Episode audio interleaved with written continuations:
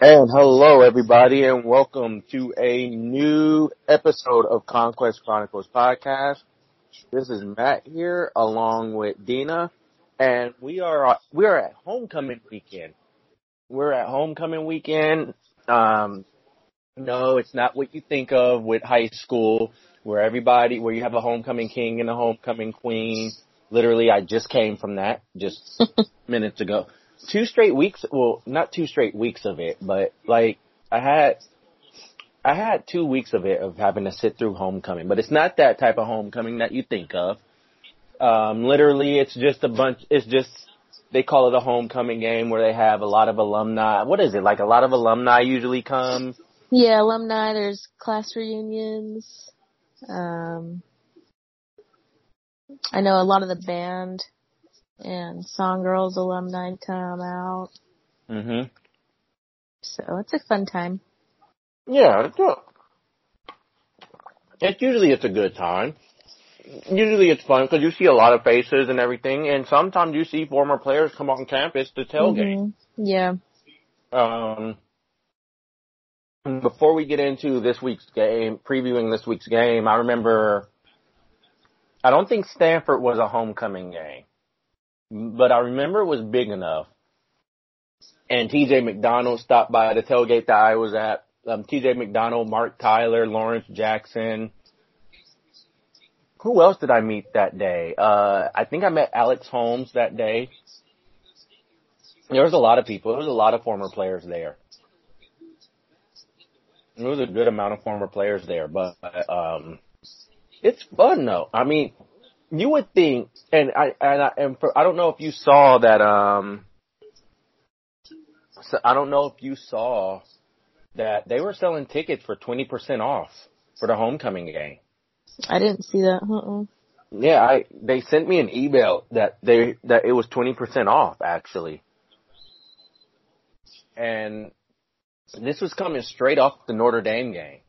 I think this is like a couple of days after that after the Notre Dame game. I mean, and I, look, I get it because I think they knew whoever's in charge of ticket sales and marketing, I think they knew that with USC losing two straight games, unranked against Arizona, who just got the the brakes beat off of them by by Washington. Really, you're not going to go see that game. You're you're just not. I mean, unless you follow college football like that, you're not really going to see that game. That's just how it is. But uh, yeah, I mean, Arizona, Arizona USC isn't really an exciting matchup no. on paper. No, on paper it should be a shootout. Actually, I mean, especially given the the recent reports, but on paper it, it should be a shootout. But um, because Arizona actually has the um Arizona has the what I believe a top ten offense this year. really? Statistically, they are a top ten. They're top ten in in offense. Interesting. They're top ten off. I don't know if it's advanced metrics that's that uh that it's in. It could be that, but they are nationally a top ten offense. Interesting. It, exactly. That's what I said. But uh I mean, it's. I mean, if they are, they are. I mean, it's understandable how they are. Defensively, on the other hand, that's a different story. Defensively, I believe it's a different story, but uh, well, but uh, speaking of that, seeing we're on the subject, let's go ahead and let's talk about that because um, USC again coming off of two straight losses. However, er, and they're three and three right now. However, they're currently, if you look at it, and believe it or not, they're currently still hold their own destiny in the Pac-12 South, as do every other team in the Pac-12 South, which is it's wide open. But um, USC, believe it or not, can win the can win the Pac-12 South and play for the Pac-12 championship. If you if you really think about it, as of right now, there is no clear dominant team in the Pac-12. There, there really isn't. Right. I mean, if you, if, um, it seems you, like USC has the keys to their destiny every year. They just they do. I mean, realistically, if you look at it, um, and and this is just being frank here. This is being brutally frank here. If you look at it, the last three years, USC has had their own fate in the Pac-12 South. You, I mean, you couldn't really say. I, I, I can't say 2016 they had their own fate in their hands because in actual, in all actuality, they didn't because they what they dropped two conference games early. They started 0 and 2 in conference. hmm They started 0 and 2 in conference, and then they won. They started winning the rest of the games. But if they would have won that game against Utah, they would have been playing for a conference championship. Either way, they made the Rose Bowl. Either way, that season they made the Rose Bowl. The next year, they lost one conference game. And I thought, I felt they weren't the dominant team in the Pac-12 South, but they were the best team in the Pac-12 South, or in the Pac-12. They weren't the dominant team in the Pac-12, but they were the best team in the Pac-12. And last year, they had their own fate. They had their own fate. If they would have beaten uh, ASU, they would have been fine. But them losing to ASU, I think jacked it up. Yeah, I Well, think well, no, because Utah. The Utah loss did it, actually. I think um Oregon right now is the Pac-12 leader, in my opinion. Hmm They are. They Oregon, definitely- I think I don't know. Arizona State's kind of creeping up on, um, creeping up in the rankings. And that they Arizona State is playing good football. They are not the Arizona State from the last couple of years. ASU is actually playing good football right now. Utah is playing good football right now, bouncing back from that loss. And USC still has to play. USC still has to play all of those teams outside of Ari- outside of uh, ASU. But this week they got to get past Arizona, and Arizona is actually in good. You mean outside of Utah? yeah, well they play Utah already. Right. You said what I- outside of ASU. Oh my bad. Outside of outside of Utah, I was trying to say Utah, but my mind was saying ASU. Darn you, uh, uh, Herm Edwards. Though I like Herm Edwards, I like what he's doing there. um, but Arizona, uh, they're coming into this game coming off of a loss to Washington. They're currently four and two right now, uh, two and one in conference. They hung with Washington until a Khalil Tate fumble just ruined all of that. And then it was just the, it, it was just, it was just downhill for, for the, uh, for the Wildcats from there. But they come into this game, um, they haven't beaten USC at the Coliseum in 10 years. Well, in December it will be 10 years. The last win was in December when Nick Foles and Rob Gronkowski came into the Coliseum with Arizona. I believe it was Mark Stoops who was the head coach at the time. And, uh, and USC, and, and USC ended up losing, uh, uh, in a stunning way, lost to Arizona. And yes, Who was the quarterback? Like John David Booty? no, Barkley. This Has it already been Car- ten years? Holy crap! It, it, it, it's already, well, December it will be 10 years. I think December 4th it will, December 4th or December 5th. It's one of the, one of the days in December. And this was Pete Carroll's last year, actually. The final year of Pete Carroll, this was the final game, the, the final game that Pete Carroll coached at the LA Coliseum was a loss to Arizona. And that was the last time Arizona defeated USC at the LA Coliseum. Yeah, I should have known it was Barkley. I don't know why I said John David Booty. Well, I was about to wow. say, I was about Yeah, to say, that was did, dumb. You, did the 2009 season just blank out? did you blank out for the I, didn't- 2009 I don't know. I always forget that Matt Barkley's kind of getting up there. Yeah. in like football age terms. His fresh. Well, you got to think of it too. Uh, if well, I I'm telling you, I'm about to tell you as if you graduated high school in 2009. In 2009, uh, uh, 2009 was the um, was Matt Barkley's freshman season, and that was the year USC just, I guess, the rest of the Pac-12 just caught up to USC because they lost to Washington. They lost to Washington, Oregon. They got the breaks. They they got the breaks beat off of them by Oregon and Stanford, and lost to Arizona.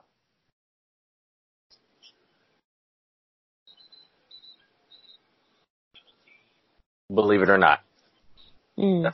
So, it, it, and I think they're in a, on a losing streak in LA in general because I don't think they've beaten, I don't think they've beaten UCLA at the Rose Bowl in a while either.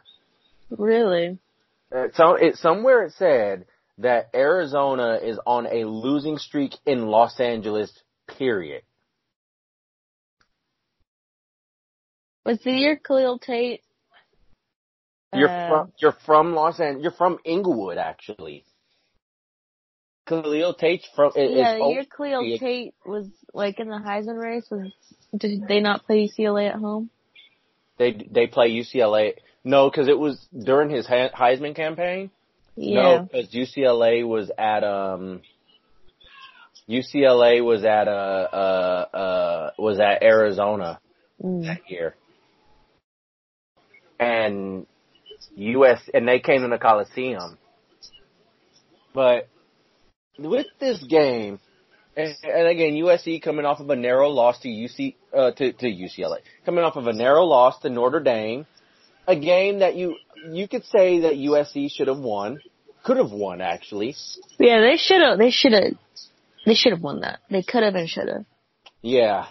So coming into this game, you think, okay, USC's at home. This is a, you know, this is going to be a walk in the park. Well, it's not going to be the quite walk in the park that you think it is. So USC is going to be down for defensive starters again. hmm Elijah Griffin is doubtful.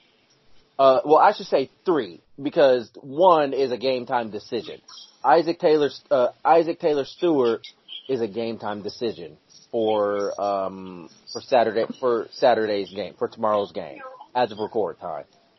Elijah Griffin is doubtful with a I guess he has a bulging disc disc in his back. He has a he has a he had lower back uh, tightness um that tightened up on him again against Notre Dame. He is doubtful for this game. Greg Johnson, uh, the cornerback, he is also out for this game with a dislocated shoulder. He had a dislocated shoulder, so that takes time. And um, and uh, Palote Gaoteote is out with a high ankle sprain. So Kanai uh, Kanai Mauga will be taking his spot. Um, Max Williams, the the freshman Nick cornerback, he will be taking Greg Johnson's spot, uh, spot at nickel, and Chris Steele, the true freshman, will be starting at Elijah Griffin's spot, but he's been getting rotation time. So Darian Hewitt, uh, Hewitt, uh, Darian Hewitt and and um and Jalen Williams, two fresh, true freshmen, two true freshmen, will they've been getting first team reps uh, and could start this game if Isaac Taylor Stewart is unable to go. He also has a uh, has a high ankle sprain that was suffered. All these injuries were suffered in the Notre Dame game. Also offensively, Vavae uh, Vavae Malepeai is out for this game. He's out for a good amount of time with after having knee surgery on a, a swollen knee on a swollen knee. So he's out for a considerable considerable about amount of time, which means Which means all aboard the Stepp train. Yep. Which he should be getting more more carries anyway after that Notre Dame. Right, right. Yeah, I'm I'm very I'm happy with how uh how he's just burst onto the scene. So And I'm glad that the coaches aren't being dumb and, you know, holding him. I'm glad that they're, you know, with Notre Dame and with um Washington, they they upped his reps. Yeah, even Utah. hmm He he didn't have a bad though Utah though the rushing game against Utah wasn't really there. Well, he kind of came in at Utah at the end to, Yeah, seal he- the deal. he didn't have a bad um he didn't have a bad a bad you know a bad game or anything. It's not like he had a bad game. He actually helped out a little bit. So so I mean that did help a little. That did help that did help out. But with that being said, with that being said, Arizona, on the other hand, um, they're coming in. Arizona's coming in actually with a, a, pretty deadly. I guess you could say a pretty deadly offense. And I say deadly offense is because Khalil Tate. We all know Khalil Tate, his scrambling ability. We know USC struggles. USC struggles with how can I say this, Dina? They struggle against mobile quarterbacks. hmm And Although Khalil- they have, you know, they have every every year that they played um him, they've kind of contained him. yeah, they the last the last three meetings they have contained um they have contained Khalil Tate. They have done a great a good job containing Khalil Tate. However, Khalil USC is replacing four. uh, They got four starters filling in, and USC has not done Right. well with mobile quarterbacks. Yeah, this year they have definitely not. This um, season they have been atrocious. They've been atrocious against containing the outside runs. They've been atrocious containing the edge, and they got gashed up the ta- in between the tackles. They have just been horrible against the run, which it, which makes no sense. Yeah, and they can't. They this is the game where they really can't afford because Khalil Tate and also JJ Taylor is dangerous too. And speaking of that, before we started recording, I know we were talking before we started recording. Arizona is ninth in total offense. Arizona is ninth in total offense, gaining, averaging 509 yards a game. Total offense. They this gain, is they, they gain, they average 300 yards through the air and 209 on the ground. And average, and average 35 points per game. USC gives up, I believe, about 29 points per game. Or 26 points per game. Defensively. And Arizona is outstanding on third down. I believe they're 11th in the nation in third down conversion. yeah. and- USC has trouble getting off the field on third down, And USC, especially with mobile quarterbacks. yes. And it makes, and it makes no sense. And it makes no sense because USC, gi- given, okay, USC has youth on their size, on their side. USC has youth, which is understandable. But you cannot tell me you simplified everything.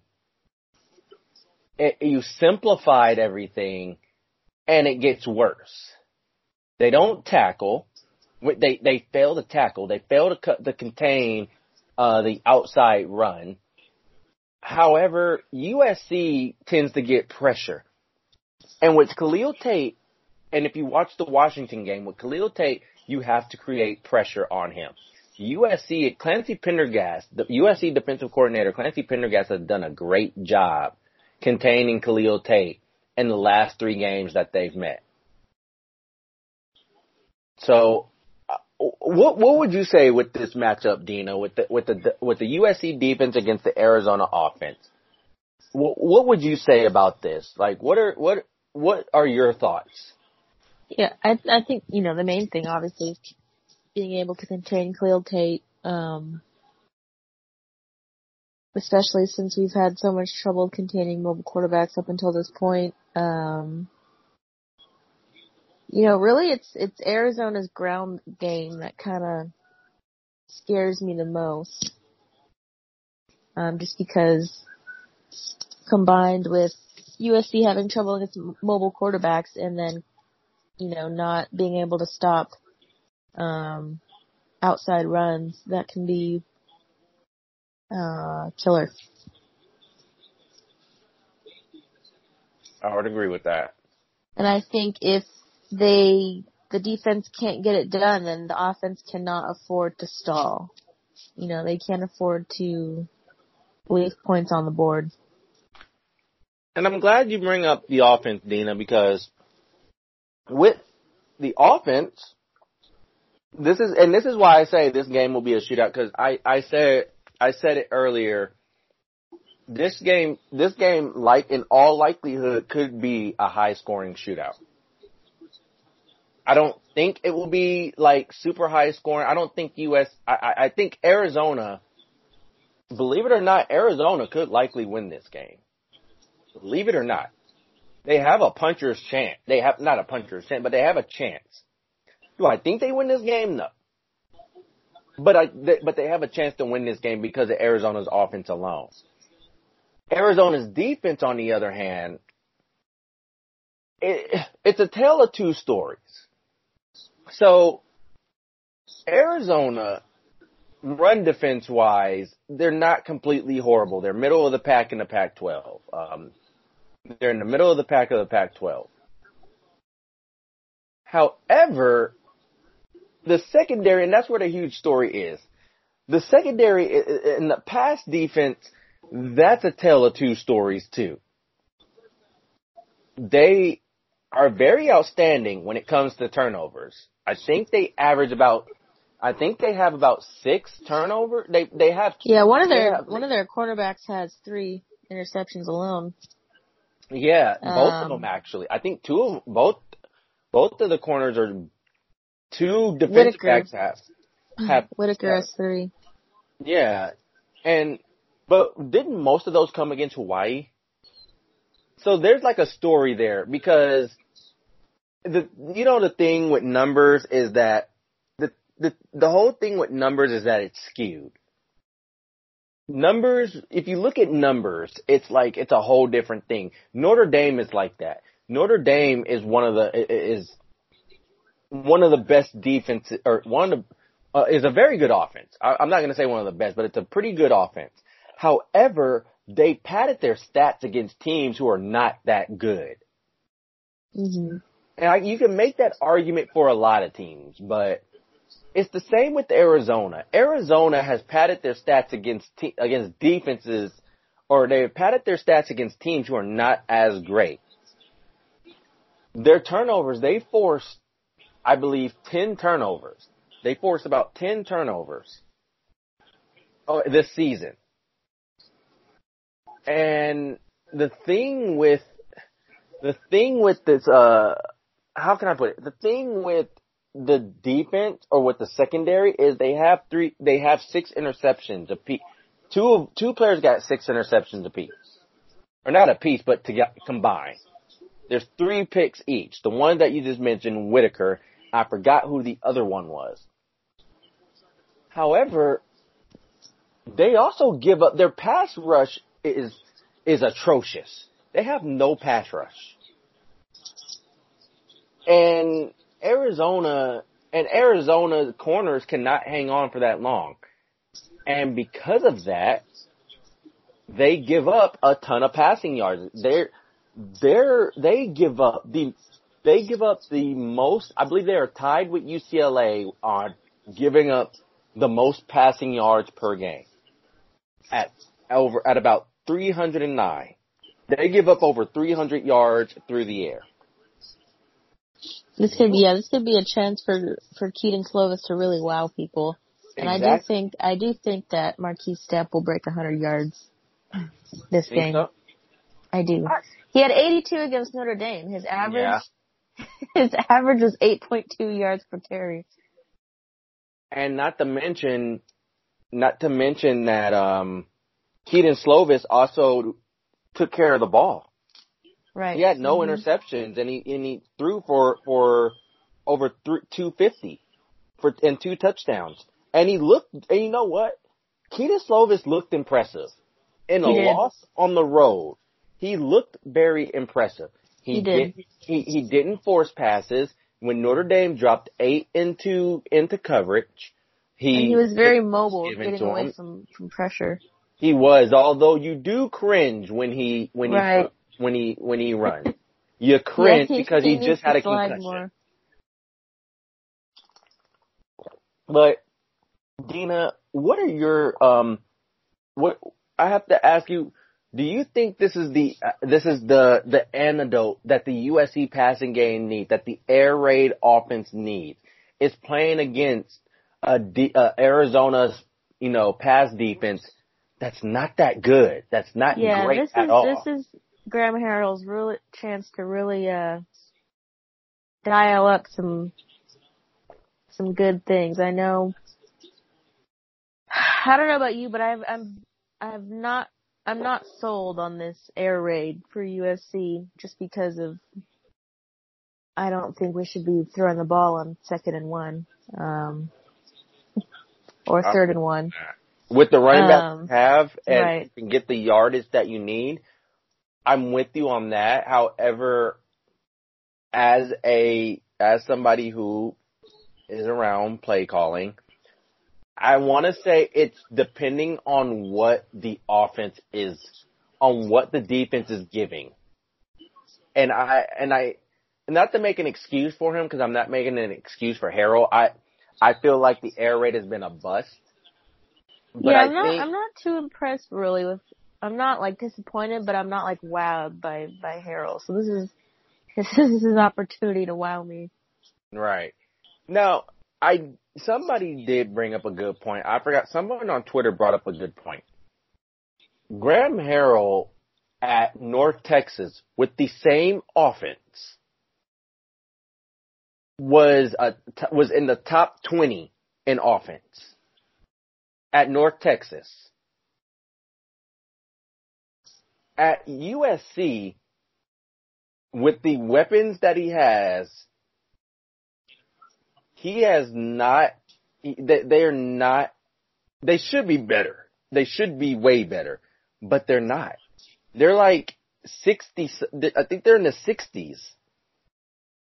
So somebody brought up, is this offense being Heltonized, or is, does does Helton have a huge hand in it? Because Helton is an offensive coach. We we have to be we have to look at that. Helton is an offensive coach. He is an offensive coach. Do you think Helton has a hand in in this offense? And that's why the offense has not has looked a lot like the gumbo offense. It, it has not been up to what it was. I don't know. I really can't comment on that. I don't. I wouldn't know. I mean,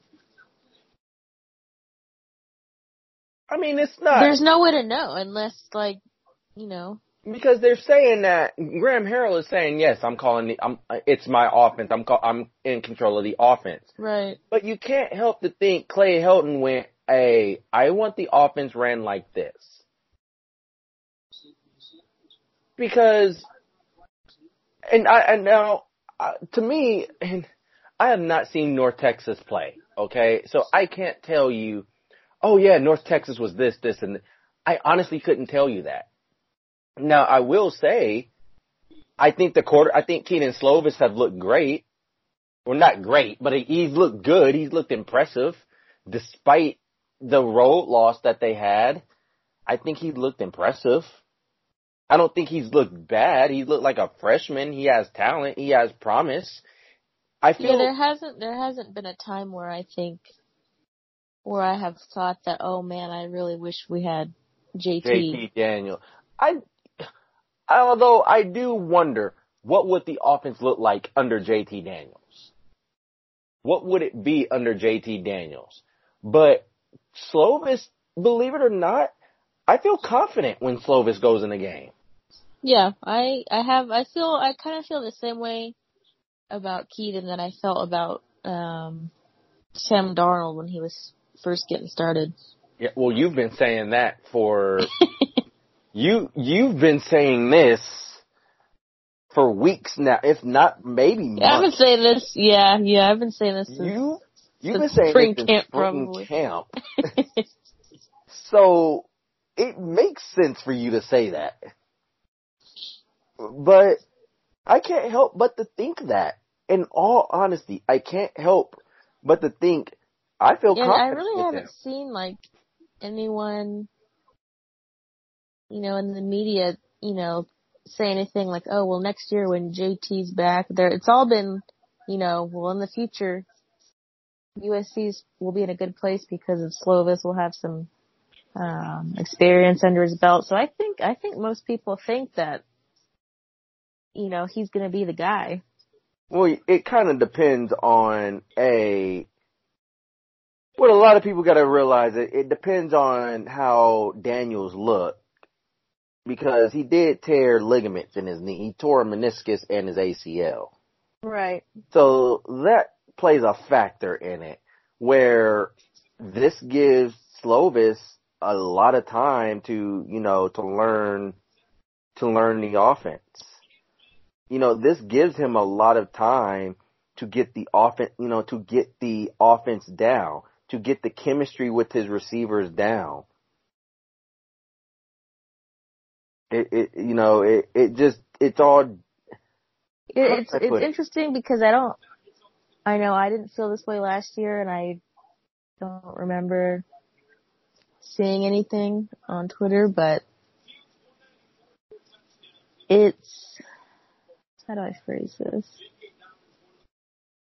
There was never a point last year when I went, you know, after a game we lost or even really won that I was really excited about JT Daniels. But this year, even, you know, even with the loss to Notre Dame, you know, I'm really excited about Kedon Slovis. I'm excited for him too. I I think I really think if for um I really think in this game I think he'll he'll really he'll do I don't want to say amazing, but it's going to be something to where he um where he helps out this team where where he has a, a he has a tremendous game. I think this could be similar to the Stanford game. I think his performance could be very similar to the Stanford game.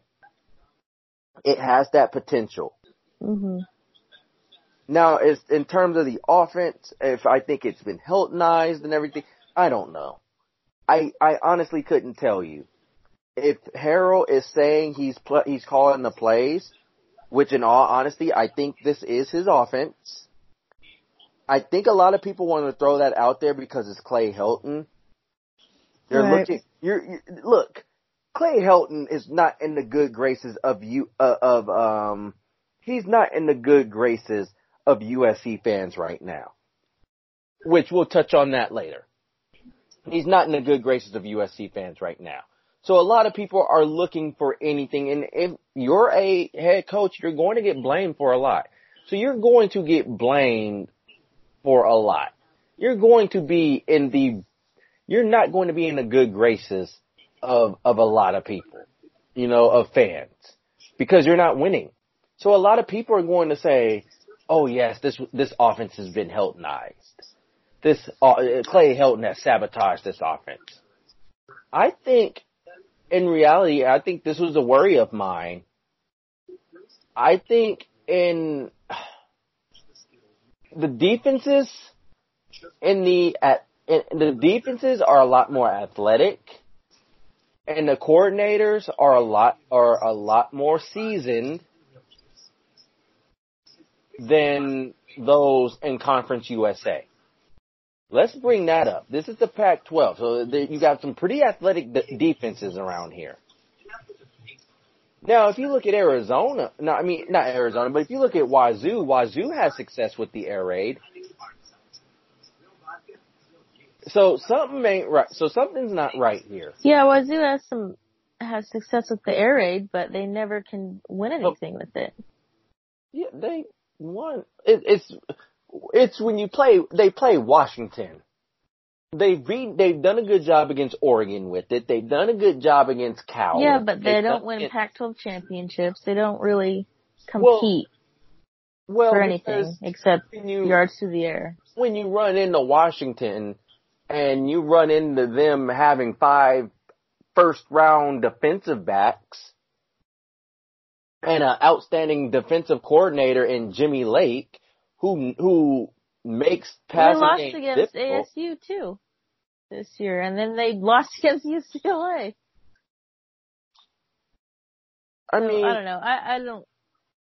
it- I I just think with the air raid, it's how is it how is it that Washington State the last few years can win nine to ten games with it, and it's a struggle for USC. Maybe it's new with USC, and maybe with Helton or, or not Helton, but with Harrell, Harrell this sees different.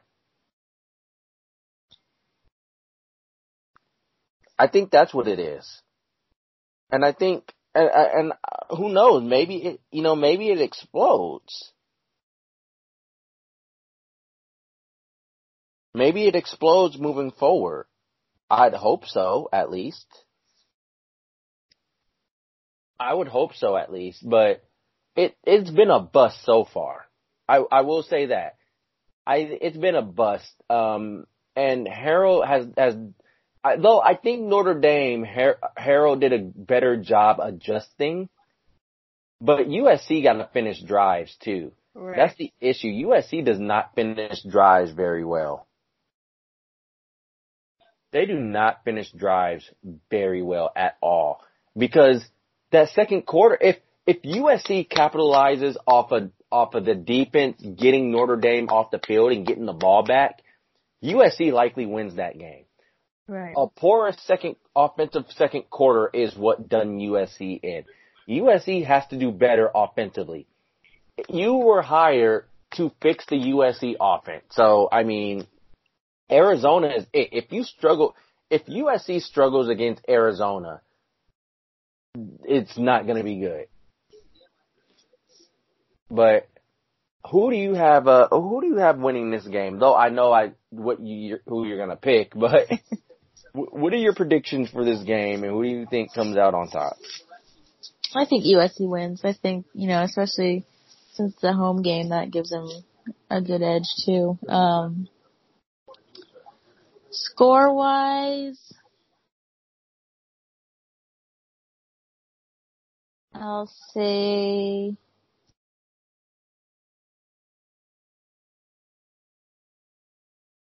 Let's see. She has to really think about this, everyone. So bear with her.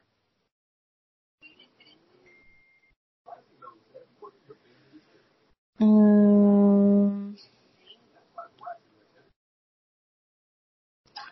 I'm gonna say 41 to 30. That's not bad. That actually, and that realistically could happen. I am going to say US.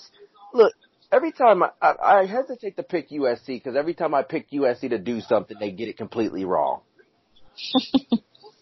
I said USC will put up 50 points on Fresno State. Who allowed me to say that? and, and Dina made fun of me at the game. See, Dina went and you said this team was going to put up 50, but I don't think anybody anticipated JT Daniels getting hurt. Right. Otherwise, that might have happened. Um, I said USC would beat. I said USC would have got would get blown out by Washington. Ooh, by Washington, and that didn't happen. Though it wasn't a blowout. And I said USC would defeat Notre Dame in South Bend. That didn't happen. If I'm gonna get something right, I'm gonna get this right. So I think USC wins, but I think they, I think they win a close game. I think it will be.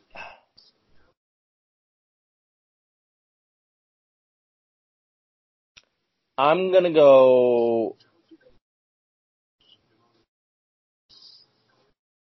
Thirty.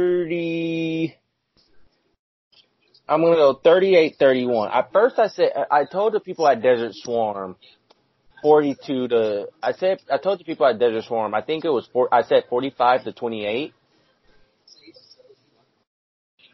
I, I well, I think USC wins this game. I think USC wins. I'm, yeah, I'm gonna go with that. 45-28. I think I think USC. That's not that close.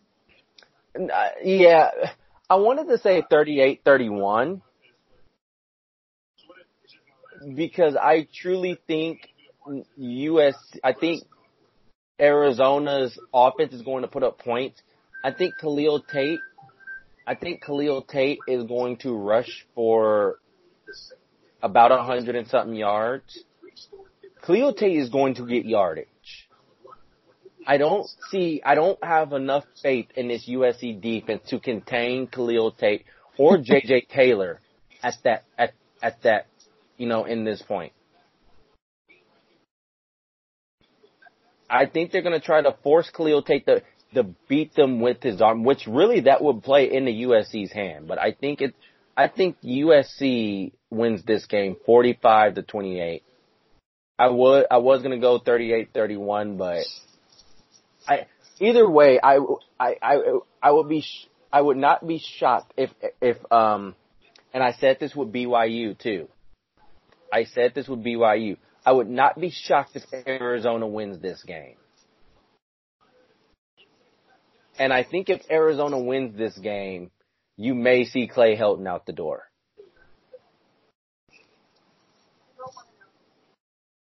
I, I, I, I truly think that. And the reason why I think that is because I, and I've said this for the past two, three weeks, I've said this. How much longer can USC sustain this? How long, they can't let this man, they can't let him finish out the season. With the way, if, especially if you lose. Now the reasoning why I think they're holding on to him now is because USC really owns their own destiny in the Pac-12 South. USC could go nine and three easily. Well, I wouldn't say easily, but they could go nine and three. Realistically, they could. Whether you believe it or not, they could do it. But I don't think if they lose to Arizona, I think they you have to pull the trigger on it. And I know people will say, well, USC needs an athletic director. There's no AD, so you have to wait and let the AD look the athletic director, there's no guarantee that the the new athletic director is going to come in and let Helton go. Why would you let? Why would you have the AD come in and his first thing on the job is you got to decide what the head coach or what's going to happen with the head coach? Lynn Swann didn't do it when he came in. Yeah, but I think if that were the case, if USC con- continues to lose, I think as hopefully USC goes after an experienced AD, and as an experienced prominent AD, that's something you wouldn't be afraid to do, just because yeah, that's your job. But you're you're expecting US now. Granted, USC has taken the right steps of getting an athletic director. Let's applaud them there. But you're expecting USC to make a rational decision. USC and rational decisions with its football program or with its athletic depart the program does not go hand in hand. USC and rational decisions with the university don't go hand in hand right now. Um, but I, Carol Folt was at the Notre Dame game in South Bend. I think if USC loses homecoming, if they lose, you gotta, you have to start moving on and have somebody as an intern. Yeah, okay. So what? They don't have an athletic director. Let the athletic director pick his guy. Let him come in. Let the AD come in from scratch and let him pick his guy. Now I don't know how how long it'll take for USC to pick their uh their AD. They're in the I don't know who they have candidate wise or anything like that. We haven't heard anything. But I don't know. Everyone's like, well, wait till the AD comes. The AD is going to, it, it, the AD is going to make that decision. But you're bank, is the AD, is, you're banking on a new AD paying attention to what's happening at USC. I mean, I think it's hard not to pay attention just because. But what if they get an AD from another school? The AD wasn't paying attention at the at that school. They well, have I think be, anyone who watches college football knows what's going on with USC. Right. The the AD, the athletic director has to, and I know that AD he has to think of multiple sports, just like with Carol Folt, he has to think about the university well being. Mm-hmm. I think with the AD, and it, and it boils down to overall sports, and I'm going to talk about this a little bit before we move on, is that USC athletics is not in the best of spots right now when it comes to its main Olympic sport. Baseball has has gone downhill since 2015. Baseball has been atrocious since well, I don't want to say atrocious, but it has not improved since 2015. Men's basketball, although recruiting wise has been amazing, men's basketball has underachieved with the talent that it has under Andy Enfield. And if Andy Enfield underachieves again this year, he might be out the door because there's no way you have a top five recruiting class and no don't make the NCAA tournament. There's no way on earth that happens. But women's basketball has women's basketball. I don't know what's going on with women's basketball, but they just had a mass exodus of transfers. So women's basketball, you have to think about that. You have to think about men's basketball. You got to think about baseball. You got to think about the football program. Though people want the football program to be the football program again. I think with USC, they have to get this right. They can't go the typical USC route. And with football, if they do decide to let Clay Helton go, which I think it's all, uh, it, it's, we're getting closer and closer to it by the, by this day, they have to get the hire right. Right. Yeah. And and and I've looked at the Yahoo article that Pat Forde uh, came out with, and he mentioned, of course, obviously, he mentioned Urban Meyer. That's the that's the top choice. But I say this: Does Urban Meyer even want to coach again? That is the number one question. Because everybody assumes, oh yes, Urban Meyer will come to USC if they throw if USC throws money. Does Urban Meyer even want to come to USC? Does he want to even coach? That's the biggest question because he, he said it's his health. Does he right. want to coach again? So you move on. James Franklin. Although I do think if none of that uh, Zach Smith crap happened, I think he'd still be there. I don't think he would have retired because of yeah, health. I, I think he, I think he'd be at Ohio State still too. Though we could say if if such and such if Florida didn't go backwards, he'd still be at Florida. We'd say we can say that too. Um, I and then you heard then you hear oh well James what about Bob Stoops? Does Bob Stoops even want to come back to college? He's been out for a while though. Bob Stoops is coaching in the XFL. Is he Bob, really? Yes, he's he's coaching the Dallas uh the Dallas team. I think it's the oh, Dallas. Clearly he wants to coach again. Maybe not college. Well, he's coaching professional football for crying out loud. Does Bob right. Stoops even want to go back to college? I mean, it it's realistic. It could be possible. So now you move on to the next one, James Franklin. Is James Franklin even going to leave Penn State? That's not a guarantee. You move on to the next one, Mario Cristobal. Is Mario Cristobal even going to want to leave, leave Oregon? He's building Oregon. But then again, what's his face left Oregon too? So, I mean. Yeah, I, I kind of want someone who's won a national championship. who, okay, so who is that so, going to be right now? So I kind of really want Urban Meyer. Urban Meyer is the top of the top choices, yeah. but if he's not it, and, and I've heard people throw out Chris Petersen. Chris Petersen's not going to leave Washington. No, I don't want. He's not leaving Washington. No, I don't, I don't. I don't get all the hype about times, Chris Petersen. No, thanks. Playoffs. No. I'm just saying, but he's not leaving Washington. So you move on, and I don't think Mario Cristobal is leaving Oregon. I don't want Cristobal. I just Chris. he, I he just got Chris to Oregon. Like he hasn't shown shown anything really yet. Okay, they're doing well. So what? Well, he knows California with recruiting, and he's coaching up his recruits. I mean, you you, you can't argue that he's he's plucked some of the top recruits from from California to Oregon. Well, yeah, but that's only because USC's been kind of down. I don't think he would be able to So- do that if we would have, you know, So won the Rose so, Bowl last year. Um, who else is there that was brought up? Um, and then somebody brought up Jack Del Rio. Look, no. I said I, I said I was going to go on this rant on this show. I, although it's been 50 minutes, I'm going to go on this rant.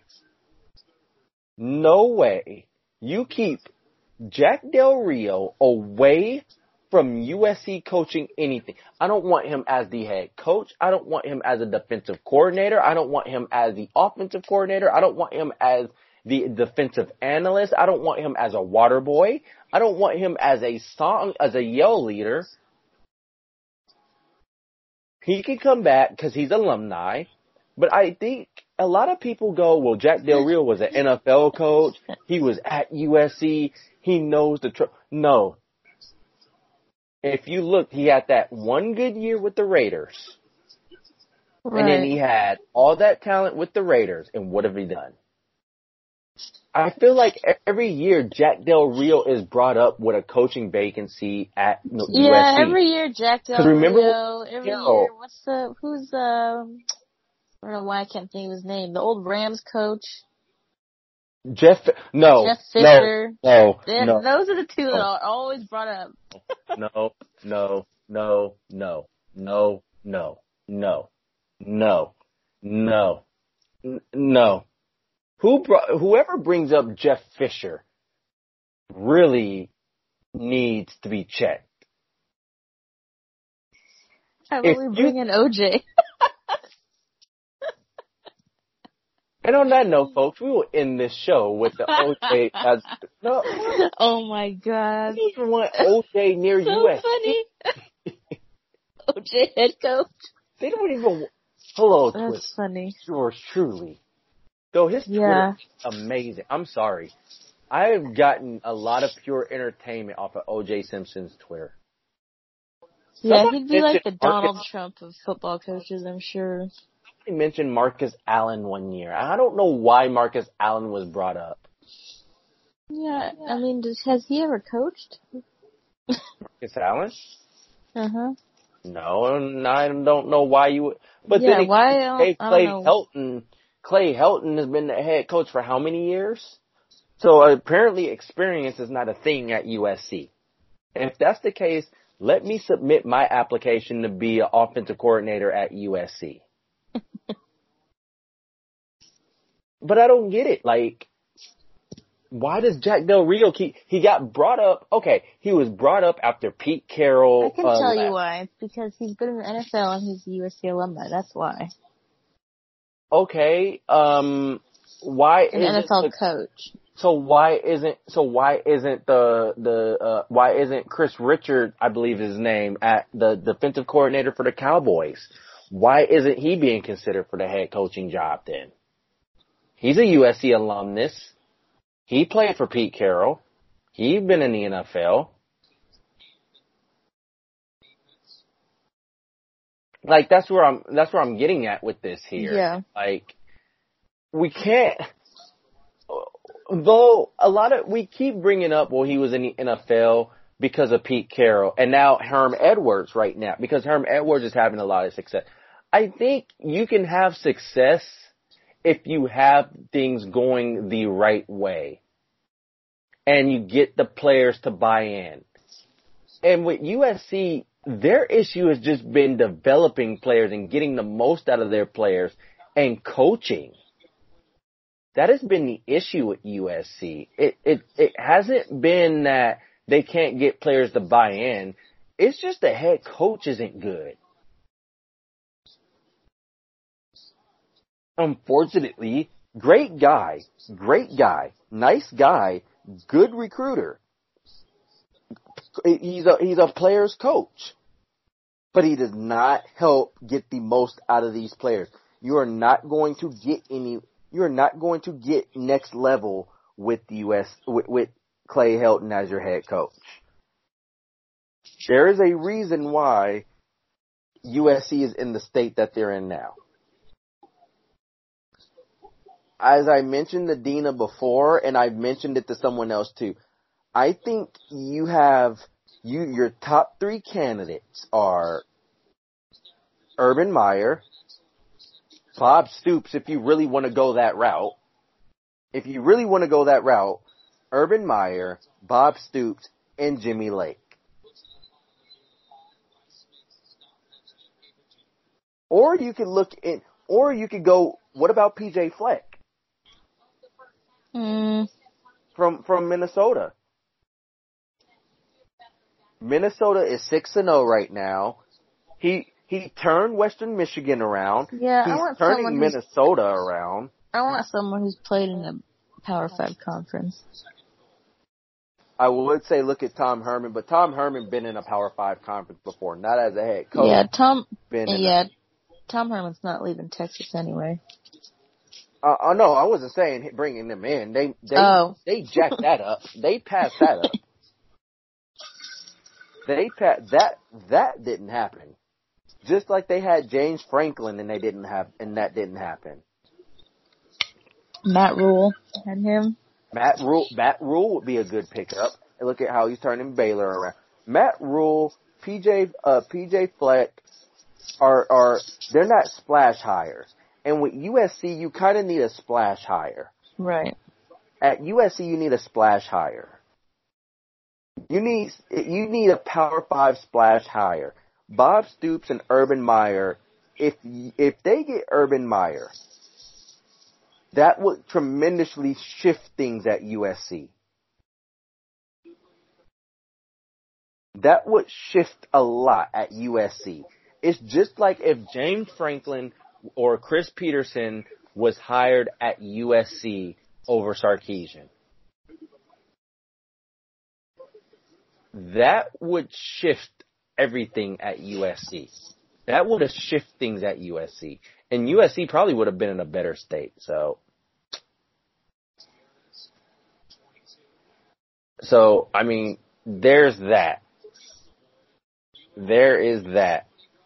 Um, let's go ahead and let's make some picks. I know we didn't, we didn't really make any picks last week, right? Uh-uh. Because we No, had to kind of rush.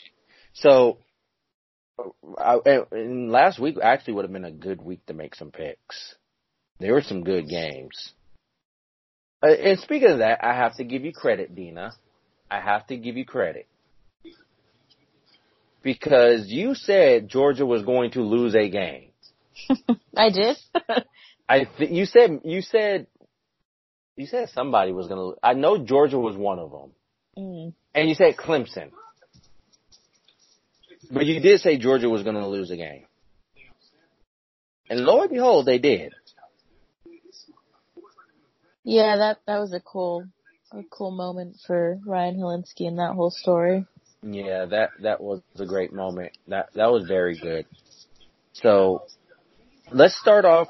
We're gonna go ahead. We're gonna make. Um, you want to go Pac-12 first, and then out of con- and then out Yeah. of conference. Okay, we'll start Pac-12 first. So let me pull let me pull this up on my phone because I gotta pull up the game. So we picked USC Arizona. As we know, Arizona's favored by nine and a half. Some places have it as ten. So I don't know that line. Things with that changes drastically all the time. So Oregon and Washington. Um, I feel like I feel like this game. Let's let's go ahead and let's pick that game. Um, game is at 12:30 p.m. Oregon's favored by two and a half. I believe the game is on ABC. It's supposed to be. It's supposed to rain at Husky Stadium in Seattle. Uh, Washington coming off a blowout win. Oregon, I believe, had a bye week last week. No, they played Friday. They played uh, uh Colorado and blew out Colorado. So excuse me. Why? Um, I don't know. I with this game, what do you think? Who who do you think wins in this game? I don't I think Oregon. I'm taking Oregon. I'm taking Oregon, but neither Oregon nor Washington really impressed me. Even when USC played Washington, they didn't impress me. Mm-hmm. And I mm-hmm. see, and, and I was at the Stanford game when they played Washington. And so I think Oregon wins this game. I think they win it by, uh, it's either going to be Oregon wins by two scores, and I feel like this game could go either way. I really feel this game could go either way because, but I think, I think uh, because Washington had difficulties, I think, uh, I think Oregon wins this game. But I don't think it, I don't, neither team has really impressed me so far. Uh, we have another one, another, another, uh, ranked game, a Pac-12 South game actually.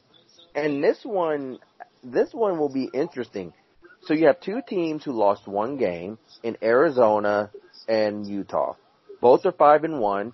Both are ranked in the AP top 25. Arizona State is 17th, while Utah is 13. Utah is favored by 13 and a half, which I think is a ridiculous line, um, given how ASU's played. Dina, who do you have winning this game? Where's it at? In Utah. It's at Utah. Yeah, I have Utah. I have Utah if it was in Arizona too. But no, I definitely have Utah. I would pick Utah convincingly, but here's the thing with here's the thing with Arizona State. They went into Michigan State and beat Michigan State. Although you can make you can say they shouldn't have beat them, they shouldn't have beaten them. You know, you can say whatever you want. Arizona State done it, and they done it with a freshman quarterback. Herm Edwards has that team playing good football right now. Arizona State is as tough of a team that nobody is talking about. Impressive. Uh, they're an impressive team. They were, you know, they should be, they could be, they should be undefeated by now. If you really think about it, because they shouldn't have lost to Colorado, but they did. I'm gonna go with Utah still. I'm gonna go with Utah, but I think Arizona State makes it close. I think it'll be a close game. hmm I really think this will be a close game. And the reason why I say I think it'll be a close game is because Arizona State could win this one. Or Arizona State is a good team. And I, and I wouldn't be surprised if they beat Utah at home. But I have a hard, cause Utah's defense is just good. They're, they're very good against the run. Their secondary is suspect, but they're very good against the run. They're very good against the run. I think it will be close though. I mean, a true freshman going into Rice Eccles Stadium though, that's tough. Yeah. That's tough for anybody going to Rice Eccles Stadium and to win that game like that. So I, I got Utah. Um, this one, we have Cal and Oregon State. I'm going. I am Oregon State. You going Oregon State on this? Yeah, Devon Modster is absolute garbage. Garbage. Yeah, but I, I don't know. Uh, Cal's defense is good against against Oregon State, and it's at Jake Cal. Luton's p- playing pretty solid though. But it's at Cal, and Cal's playing good football. And not to mention well, Cal defense is playing good football. Yeah, that is true. and not to mention if Cal wins this game and if Washington beats Oregon, then you're looking at a potential three-way tie in the North. Right now. Yeah, ain't no way it's going to be tied for long with them and Modster. uh, no. well, Cal still got to play USC and and so forth.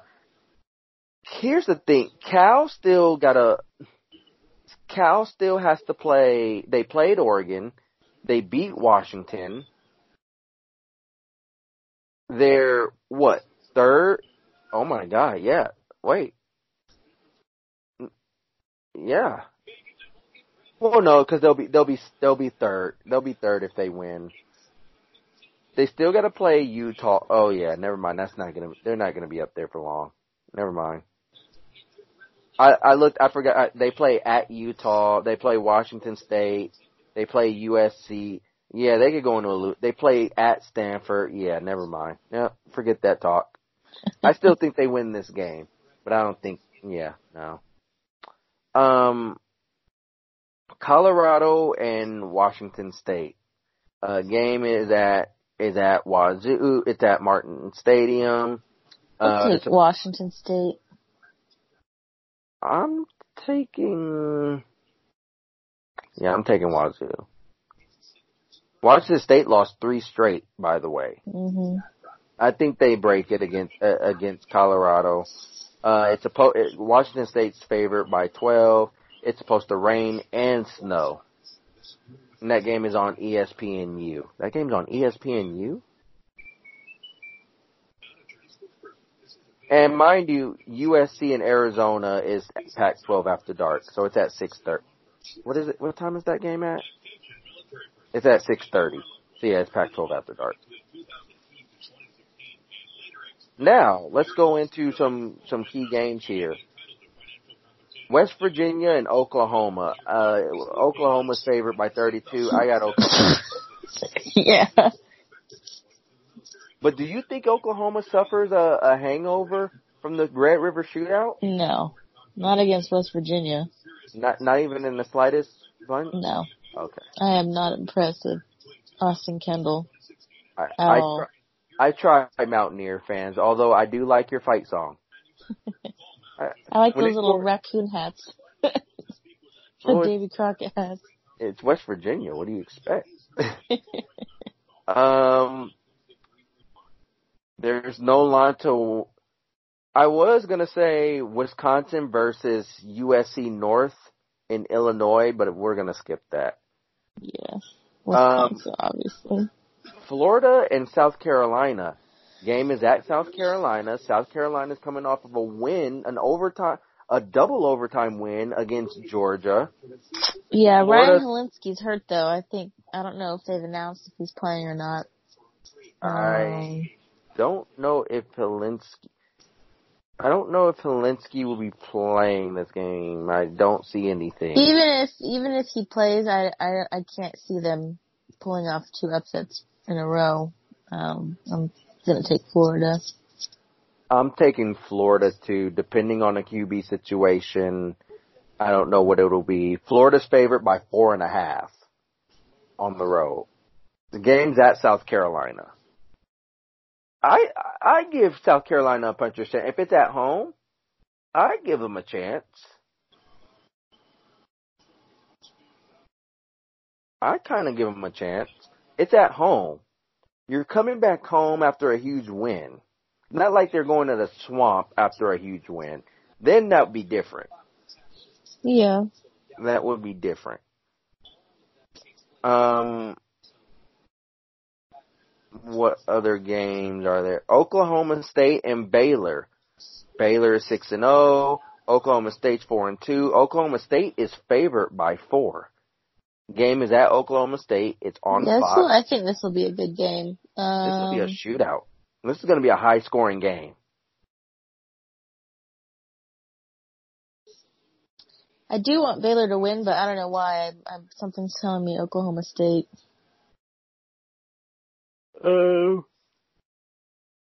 Uh, I Oklahoma State's coming off of a loss to Texas Tech. They lost to Texas uh, they should have beat. Uh, they lost to Texas by six. They're coming off of a loss, a, a ten point loss to Texas Tech. Baylor just beat Texas Tech by by three. Um, oh, that that game was two weeks ago. Anyway, I'm I'm going Baylor. I'm going Baylor in a shootout. Though this is going to be a fun game to watch. Temple, who is five and one and just beat Memphis, a previously undefeated and ranked Memphis team, four and one, going up against the Pony Express, the rejuvenated SMU Mustangs, back from the death penalty, at six and zero. Oh. yeah. Wait, are they six Back and zero? from the yeah. death penalty Back in from the the death penalty of the late eighties of the what the the late eighties of the late eighties. Um, I'm picking SMU because I want SMU to stay undefeated so yeah, badly. me too, me too. I want SMU to stay undefeated so badly, and they're doing it with with transfers too. Mhm. Yeah, Shane Buechele coming in from Texas. So here's something. SMU got a chance to take its breath right in the middle of the, of its best season. So they're having their best season since the Pony Express days, believe it or not. Shane Buechele is SMU's quarterback. Doesn't don't that sound familiar to you? Yeah, he, I just said, No, Shane Buechele. yeah, I just said Oh. he came from Texas. Oh, okay. My bad. I wasn't listening. Look, Fresno State and UNLV is on right in front of me. So I mean, it's, it's on right in front of us, and and which really George Reyna really works my nerves. I don't know why. Don't pretend I didn't say that. Anyway, I, I'm going SMU because I really want SMU to win this game. I'm going SMU. Yeah, Uh, um, what other games are there that's interesting? Appalachian Appalachian State's five and zero. Anybody catch that? Interesting. Um, Who's Texas? Oh, they play Kansas. they play Can- uh, Texas is favored by twenty one. What about LSU? Who do they play? Mississippi State Oh, at yeah. Mississippi State. They're favored by eighteen. What about Michigan. Georgia? and- I think Georgia got a bye. What about Michigan? Oh, here we go. Michigan and Penn, Penn State, State. I'm calling it. Who did I did I tell you this earlier? Penn You- State is going to expose Michigan. Not that they haven't been exposed been- this year already, but they're going to expose them to the voters. She's been saying this for the whole week. We've literally, we've been saying Michigan is fake, fraudulent. Yeah, they're going to expose Shea Patterson too. Oh, I, I got, I got Penn State big. No, I got Penn State by two touchdowns. It's in, it's it's at Penn State. I got Penn State by two touchdowns. I don't think they blow them out, but I think it'll be pretty. I think they beat them by two scores. Because not only that, Michigan. Here's the thing: Michigan not only goes to Penn State, so you gotta play. You gotta play Penn State, but the next week you play Notre Dame next week. They play Penn State and Notre Dame. I, I, I, I, I got Penn State in this one. Also, Penn State's playing some good football. Um, Tennessee and Alabama. I got Alabama. yeah. the third, the third, the third Saturday in October. I got, I got Alabama big. Yeah. It's at Alabama too, so. it's not- hmm Boise State and BYU. Boise This State one's interesting because they're, yeah their, their quarterback's, quarterback's hurt, injured. And I think BYU's like down to their third string quarterback too. Yeah, the first African American quarterback. No, And he got hurt. He got hurt too. Yeah, I think because they had someone else come in at the end. I thought. Something, something's in the water with quarterbacks. Yeah, this is definitely across the NFL too, not just in college. The year the quarterback getting hurt. Every year in football, you got something weird going on. um, I still have got Boise State. Yeah. I have Boise State, and I'm still trying to figure out how USC lost to BYU. The game's at BYU, by the way. It's in Provo. Yeah, I still have Boise. I still got Boise State. Other than that, oh, oh, oh, oh, oh, oh. Before we go off the air, so Dina, you want to share with the people a poll that you put up? I posted today uh, a poll that said, you know, what people, what do you got, what do y'all think of candy corn? Disgusting or yum? And as of right now, 68 say, 68% say disgusting, 32% say yum. So I Those 68 people are saints. correct. I don't, okay. We need to have a conversation. I'm dedicating a segment to this because we need to have a conversation about this. We need to have a con, we really need to have a conversation about candy corn and Halloween candies. Why do people think candy corn is so good? yeah, I don't know, it's not. It isn't. It's trash. It's, it's, it's, I can't even say it's overrated because it don't even deserve the word overrated. It is the UCLA of, of Halloween candies. I don't get what is the, what is the crazy phenomenon with, ca- with candy corn. Yeah, Mhm. it, it I don't, I don't I don't understand it either. It tastes like wax, first of all, and it kind of burns my throat. I don't know why. Maybe 'cause it's so sweet. I don't know. Dina, how do you know what wax tastes like? Well, you know what I mean. you, you know you set yourself up for that one. How do you know what wax tastes like? Let's start there. Have you been eating? Did you eat wax or something? no, I mean you. You know how you can like You kind of know what it tastes, or you kind of have that idea of right what it tastes like, and when things taste like a smell, stuff like that. yeah, I I don't get it. Like a lot of people are like, "Oh, it's good." and the worst are those big pumpkins. Hut the pumpkin candy corn, like the heat. You know the ones that are shaped like a pumpkin. Candy corn in general is just nasty. Let's just Yeah, it's not good. let's just mention that. Okay, it it it's nasty in general. It, it it's nasty in general, uh, and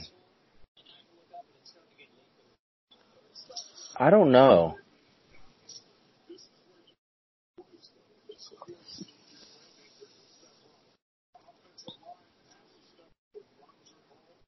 I don't know. I don't, I, I, I don't know.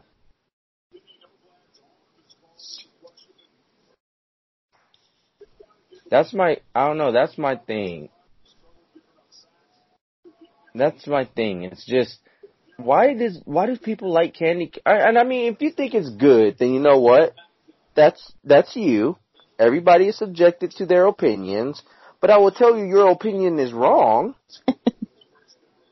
It is a wrong opinion, but it's an opinion. You know, it's, it's an opinion. I just think it's not good. I don't think it's good. I think it, in all honesty, I think it is the most overrated candy that has ever been made Yeah. to humankind. I, I don't think I would say it's overrated. It, well, it's not overrated because it don't even deserve not. to be rated. Yeah. It's trash. It's absolute trash. it is. No, it is. It really is. So that's just how I view it. But other than that, other than that, I other other than that, I think that'll be it. I'm sorry, I just saw something funny. So that that will be it. Um, be sure to follow us on Twitter at C Chronicles SBN. You can also follow me on Twitter at Matt A Lowry. You can follow me at Always Compete. And make sure you subscribe to our podcast on uh, Google Play, Apple iTunes, Spotify, and uh, micro and Megaphone. be sure to listen to our podcast, rate us, tell us what you think. I know we have like a two star rating right now. People don't think highly of us, but hey, it is what it is. Again, you are entitled to your opinion. It is the wrong opinion, just like candy corn being good.